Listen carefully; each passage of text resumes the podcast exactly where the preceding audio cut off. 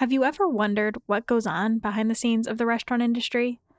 I'm Katie Osuna, the host of Copper and Heat, the James Beard award winning podcast that explores the unspoken rules and traditions of restaurants. Each episode is a narrative deep dive asking questions like why do we tip? Why are restaurants so financially precarious? Why are tasting menus a thing? And what do restaurant awards really say about what's good? Hear from chefs, restaurant workers, food anthropologists, and more. Find Copper and Heat wherever you listen. The global north's insatiable appetite for the latest fashion, coupled with gargantuan marketing budgets to continue to promote that kind of consumption, has contributed to massive amounts of clothing waste and pollution. The ripple effect has greatly impacted countries in the global south. I'm Rebecca Burgess, the founder of a California based nonprofit called Fibershed Learn more on the Weaving Voices podcast, a Whetstone Radio Collective podcast. Listen and subscribe wherever you get your podcasts. A taste of place, of time, of space, of memory. How do we find a way to belong, a way to look at the past and to build a future? My name is Dr. Anna Sulan Masing, and I hope to answer those questions as we explore taste and memory throughout this series. Welcome to Taste of Place, a Whetstone Radio Collective podcast.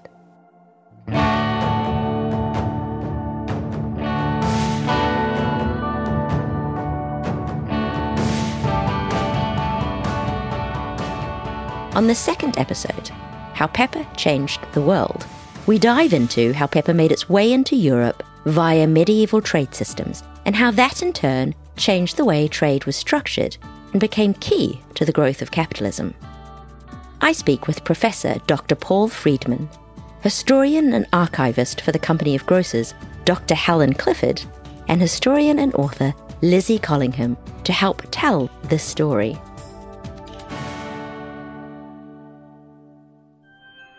When talking about origins, there is no one set story or beginning. But when the merchant James Lancaster, commander of the East India Company's first fleet, arrived back in England in 1603 with ships laden entirely of pepper, that marked a turning point, a place where the Western world shifted and there was no going back. It shifted to a space of desire, a thirst for consumption, of product and profit. The unknown became known and ownable. In the words of the late novelist and activist Ambalavaner Sivanandan, when discussing post colonial migration, we are here because you were there.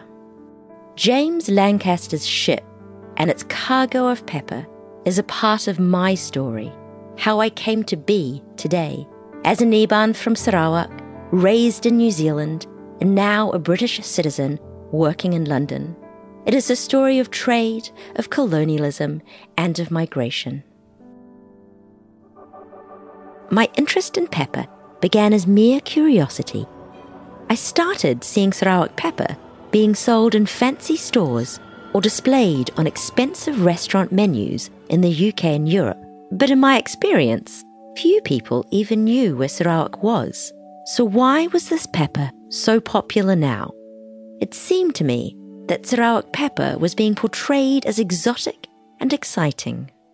However, at the same time, because of the fervour surrounding the upcoming Brexit referendum, I was seeing all around me an idea of nationhood being created in Britain that was growing more and more violently singular, marginalising anything or anyone that represented an other. One of the key points of this rhetoric is a desire to return to the glory days of the British Empire when, quote unquote, things were better. Pepper perfectly shows how a nostalgia for an imagined past, the effects of colonialism, and the exoticization of non Western cultures all connect. As someone who is mixed race, with parents from post colonial spaces, colonialism is extremely relevant to my personal history.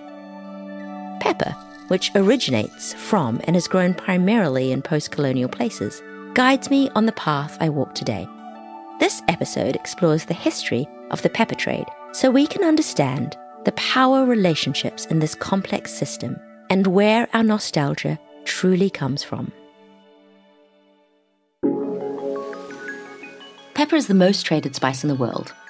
It was one of the first spices that was traded into Europe and became the blueprint with which colonialism was built. Colonialism was a project in trade and capitalism spearheaded by the English East India Company. To quote historian and author Alex von Tunzelmann from her book Indian Summer The Secret History of the End of Empire. In the beginning, there were two nations. One was a vast and mighty, magnificent empire, brilliantly organized. The other was an undeveloped, semi feudal realm riven by religious factionalism and barely able to feed its illiterate masses. The first nation was India, the second was England. She is referring to the year 1577.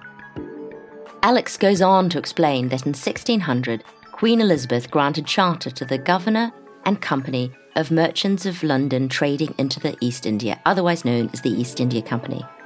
This was for 15 years, but her heir, James I, cancelled the expiry date with only one rule the company had to turn a profit to keep its charter. And, in Alex's words, thus a beast was created whose only objective was money. And she explains this was pure capitalism, unleashed for the first time in history. It was a private empire of money, unburdened by conscience, rampaging across Asia unfettered into the 1850s. From the late 1600s, the English East India Company had its own army, could wage wars, minted its own coin, and brutally acquired new territories to meet its object of profit. It is through capitalist venture that our modern world is built. And to create one that is based on equality, we need to reimagine a world away from this colonial structure, to decolonize. Looking at Pepper is my way into some of these stories and understanding the past.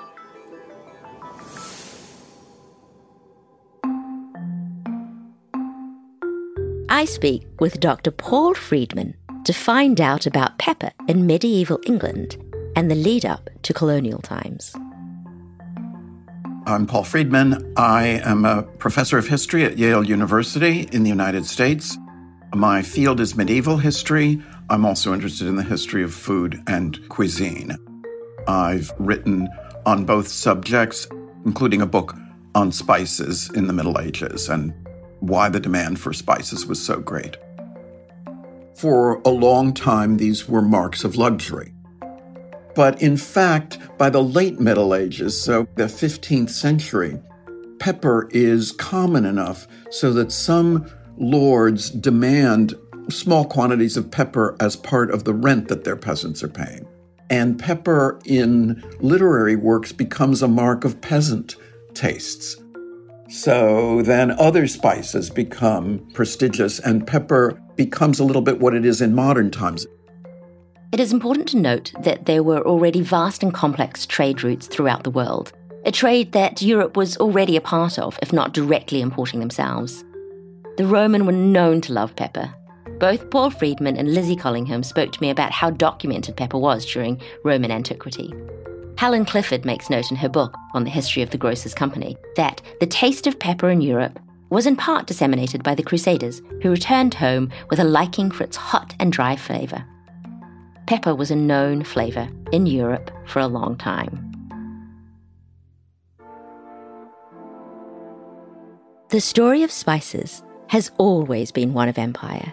The Mongol Empire, the largest the world has ever seen, was built through brutal campaigns of subjugation, but also resulted in a vast territory that became safe and stable for travelers and traders, which led to the spread of spices to places far from their homelands. Up until Marco Polo, so about 1300, and his reports about India, it was widely believed while pepper came from India, they weren't really sure where India was. It was thought that pepper grew in great profusion in India in forests, on trees, but that these forests were infested with poisonous snakes. And that the only way to get the pepper was to burn the trees, killing or driving out the snakes. And by the way, that's why peppercorns look like they've been toasted or burned. That wrinkled, hard surface is because they've been through this fire. Poisonous snakes and burning trees. It turns out that none of this, of course, was actually how pepper was harvested. Paul tells us the reason for these tales. That also was called sometimes a merchant's fable. It explains why the price is so high. You've got to plant the trees all over again and then wait another how many years before they produce pepper.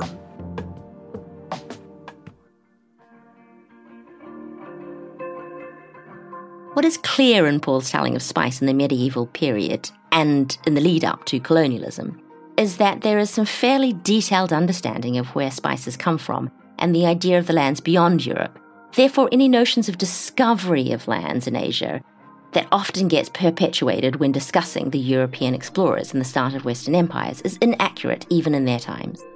Maps as early as 1492 help understand the trade route.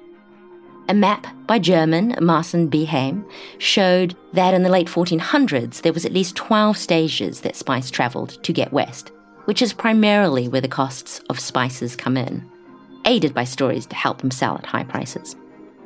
So those middlemen include Italians, particularly the Venetians and the Genoese, Islamic intermediaries, people in India, and those who took the spices either up the Persian Gulf or the Red Sea. So they'd be traded. The Venetians and the Genoese would pick them up from places like Beirut, Damascus, Alexandria. These maps show that there was a huge desire to understand, find, and acquire these spices. There was a sense of abundance in these distant places, which drove countries like Portugal, Spain, and England to find these lands themselves. In 1498, the Portuguese succeeded in finding a sea route to Kerala, circumventing existing trade routes and middlemen, and breaking the Venetian monopoly on the spice trade. The race was on for the other European nations, and in the coming centuries, numerous wars and battles would be fought both diplomatically and militarily, for control over these routes.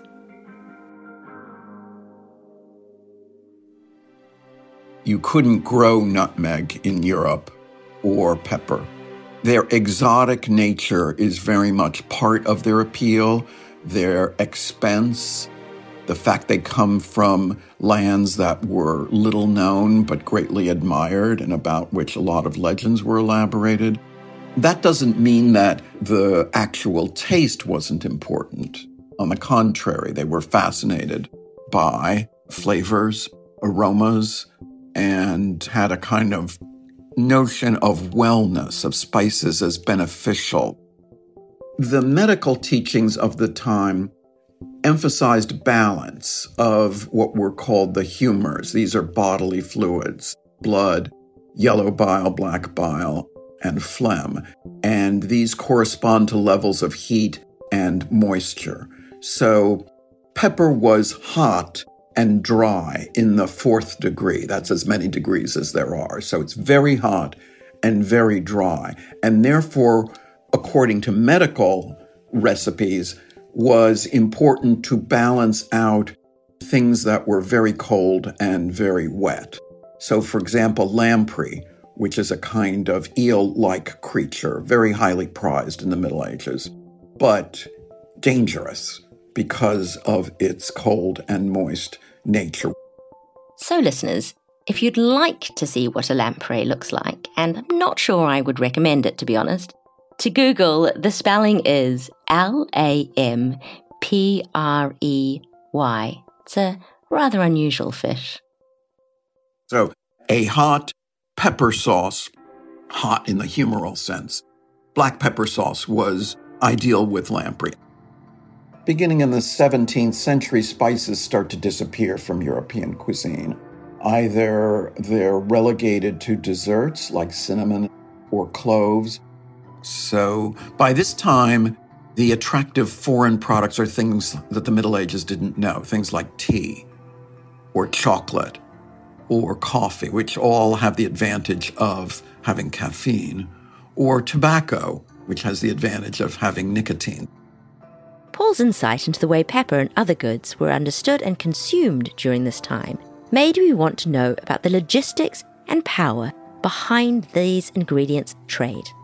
Here, I speak with Dr. Helen Clifford, the historian of the guild that was responsible for pepper and other spices during the medieval, Tudor, and Jacobean period. I'm Dr. Helen Clifford, and I'm the company archivist for the Worshipful Company of Grocers. My task really is to write the company histories. I'm now on volume two. It's an extraordinary place to work, deep in the city with all the skyscrapers, but then we've got a hall that dates back to 1427. 1180 was when a guild of pepperers is first recorded, and we know this because there is documentation that they received a fine for operating without a royal license. This fine was happily paid, meaning that the guild existed, even if illegally. This fraternity was named Pepperers because, as Helen points out in her second book about the history of the company, it was the chief staple of their trade. Enough pepper was flowing into England in the 1100s for a group to gather to protect their trade. In 1345, the Fraternity of Peppers was officially founded. Guilds probably originated in Anglo Saxon times. It's about gathering together people with whom you have a relationship. It might be a trading relationship. Many of them started as religious groups. They're really underpinned by this idea of fellowship, of, of coming together. If they're a trade fraternity, craft fraternity, then they're going to protect that craft so that they flourish, that they outdo competition. So it's important to increase your size and your power over time. By the late 1300s, they were known as the Company of Grocers. The microhistory of Indian kitchen design and the undying Indian fetish for mangoes are just some of the wildly diverse topics on Whetstone Radio Collective's Bad Table Manners podcast. I'm your host, Meher Varma, a Delhi based cultural anthropologist. This is just the beginning of a deep dive into South Asia's rich and diverse food culture. The first season starts in India with my guests, who include a marine conservation scientist, a food historian, and a bakery owner. As knowledge, compassion, and humor merge into one, I promise you won't go away hungry. About the early 1300s, this word grocer right. comes in. You see it in medieval manuscripts and sort of wills and accounts, things like that. But clearly, this word has a greater resonance for them. And the word grocer comes from gross. So it's about dealing in bulk. They're seeing themselves as dealers in bulk commodity, as wholesalers. And unfortunately, there's a gap in the accounts of the company, so we can't actually pinpoint the exact date they decide to become grocers. But certainly by 1375, and I think perhaps it's indicating a, a broadening out of their horizons. In 1394, the Guild petitioned the king, saying they needed someone to check the goods to ensure they hadn't been doctored. The king agreed. The grocers became responsible for the goods that came into the country they had the privilege of weighing the goods. Everyone had to have their goods weighted, and in doing so, they paid a fee, which the grocers, from the time they were known as the pepperers, got a percentage off, and the crown received the rest. On the company's crest is a camel, with a sack of pepper on its back, as camels were an essential part of the trade route that England was part of up until the end of their medieval times. Helen explained to me that although their focus was in England, their business was trade, and so they had interests much further afield. As global trade grew, along with the population of England, the grocers' members also changed, including mathematical instrument makers, often those who moved to England from the Netherlands, whose inventions were used in navigation and map making, all important for those sailing to newly acquired lands and trading posts. It's very noticeable that grocers are key members of the earliest companies in the 1550s, the Muscovy Company, the Levant Company. They are the movers and shakers. And therefore, it's no surprise that grocers are very, very key in the East India Company. After the Great Fire in London in 1666, when the company lost all of its property and became bankrupt, there is a shift where the grocers try to divorce themselves from trade and go back to the idea of fraternal fellowship to rebuild their reputation. particularly through charitable work. Since starting work at the grocers over 10 years ago, I've got a much more complex understanding of this tiny, tiny little seed that's come from so far is a very complex little thing, mm. a peppercorn. Demand for pepper and other spices, and the desire to acquire them at a lower cost, led the British to establish their own trade routes via the East India Company, a historic milestone that, for better or for worse, would change the world. To learn more, I speak with author and historian Lizzie Collingham. I'm Lizzie Collingham. I'm an independent historian and I write mainly about food and history. I've written about curry, I've written about food and war, a very grim book about food as a weapon of war and food as a driving force for empire. And my latest book was about biscuits. A standard curry that I make for my family all the time is a chicken and potato curry. I'm fed up with eating it, but they still want it. You put 10 whole black peppercorns in with green cardamoms and cinnamon and curry leaves or bay leaves. So that's what I think of when I think of black pepper. Everyone I interviewed for this season, I asked, what does pepper mean to them? And for those that predominantly grew up in the global north, when did they learn that pepper was from somewhere else? Was not grown in the global north. Most people, including those of diaspora, of where pepper is grown, hadn't thought about it much until they were adults, and interests in history or food got them thinking. It was an ingredient so ubiquitous to the US and UK tables that it sparked little curiosity. Like many British people, I think for most of my life, pepper didn't really mean very much at all. When I was growing up in the 70s and 80s, it was just this thing that you had on the table. It was always pre ground, so it was never actually that nice. I don't like pre ground. I didn't really pay any attention to it. But once I became interested in India, once I became interested in Indian food, it started to play a large role in my life. Why I love Lizzie's books is that through storytelling, being engaged in a wide cultural look at a period of time, the small things like pepper come into focus. Her book, Curry, A Tale of Cooks and Conquerors, is one I lend out so frequently when friends are curious about how food travels. Her book, The Hungry Empire How Britain's Quest for Food Shaped the Modern World, is particularly relevant to the questions I had for this series, and particularly this episode. By the early 17th century, people are beginning to view what happens in your digestive system, particularly in the stomach, as a process of fermentation. So they start to favour fermenting foods. But at the same time, chemistry is sort of coming up, and a French chemist experiments with pepper, and he says, oh, there are in pepper something he calls aronic salts. And these aronic salts are seen as being useful in promoting fermentation. And so pepper stays in the savoury dishes as it's good to put on your dishes to help fermentation in the digestive system. And so salt and pepper become the pair of spices that you put on the table, that you put in your food. Most of the French Nouvelle Cuisine 17th century dishes have salt and pepper in them. Charles II, when he's reinstated in 1660 to the throne, he's been in exile in France. He brings that way of cooking with him into Britain. What pepper does is bring England into the Indian Ocean, into a complex and vibrant trade system. As Lizzie says in her book, The Hungry Empire, the Europeans who sailed to the Indies muscled their way into the liveliest commercial zone in the early modern world. It was an incredibly diverse system, and complex trading chains stretched across many ports. And therefore, there were more things than spices to be interested in. So the Romans brought silver to buy pepper, and the Portuguese and the Dutch and the British do that too. Silver's what they can sell in return for pepper. But they soon discover that they can get pepper for it in India.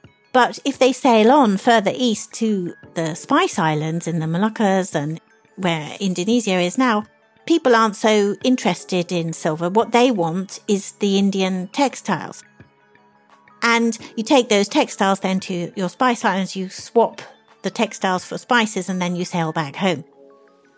The British start to realize, oh wow, these are amazing textiles with these beautiful, I mean, if you look at Indian textiles still, these printed fabrics and so on. So they become very fashionable and soon pepper actually becomes a fairly unimportant trading good.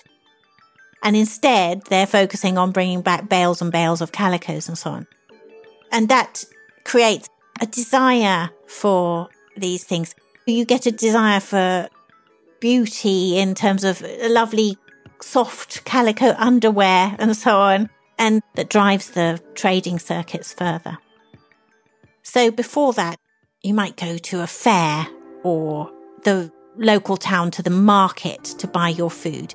And peddlers would come round with sacks with ribbons in for girls' hair and stuff like that, that you might occasionally buy these things. But with the growth of these empire commodities coming in, these are new tastes, new flavors, they're exciting and exotic. They reach down into ordinary people. And so the consumer revolution is sort of getting going. People are able to buy more products and you get these little village shops that set up, maybe in somebody's front room or a little awning on the side of an inn where they sell tea and sugar, a few spices, and you can pop in and out. This expansion of trade led the British, in particular the East India Company with its trade monopolies, to other areas of Asia in pursuit of various goods. To quote Lizzie in her chapter How Pepper Took the British to India, new consumables were arriving in England from the colonies in unprecedented quantities. One of these was tea, and with it the demand for sugar, used in likeliness to temper the bitterness. The thirst for sugar led to the expansion of sugar plantations, particularly in the Caribbean, which ultimately led to the transport of people to work those plantations. In his book, Sweetness and Power The Place of Sugar in Modern History, American anthropologist Sidney W. Mintz writes English people came to view sugar as essential. Supplying them with it became as much a political as an economic obligation. His book explains how riches from these colonial plantations were accumulated, to quote, by the labor of millions of slaves stolen from Africa on millions of acres of the New World stolen from native peoples.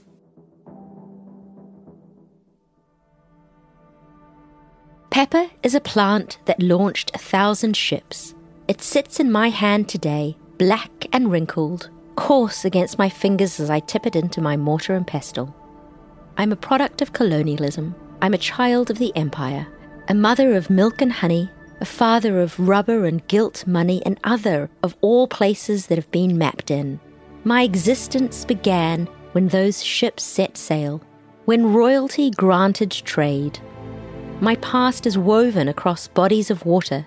It's part of my senses, the texture of my being. It feeds into my belonging, my understanding of home, my longing and desire for places that exist across time. The past sits with me now, alongside the possibility of a future. Pepper became the tool to pave the way for desire for commodities that far surpassed our needs. A tool for greed, of profit that demanded labour beyond any idea of equality and ethics, one that enslaved tens of millions of people, indentured communities, stole land, and took people far from home. The riches that pepper provided created wars and has our history soaked in blood, in sweat, in tears. These roots across the globe sought out for the privilege of a few are now ingrained in the systems we live in. These pathways become ones that many traverse people, plants, knowledge.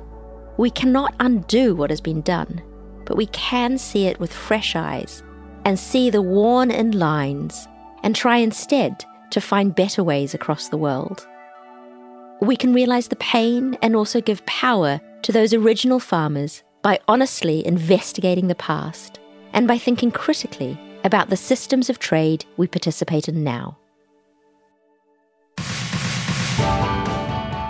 Thank you so much for listening to episode 2 of Taste of Place. Thank you to my guests today, Dr. Paul Freedman, Dr. Helen Clifford, and Lizzie Collingham. And thank you to Celine Emendola for assisting with recording for this episode. I would recommend listening to Black Material Geographies, especially episode 8, which looks at cotton, on how textiles became one of the catalysts for British colonialism. This podcast is part of the Whetstone Radio Collective family and explores how to create more sustainable systems through the lens of blackness and textile material culture. I'd like to thank my producer, Catherine Yang, audio editor, Diana Capulong, researcher, Caroline Merrifield, and intern, Ashley Choi.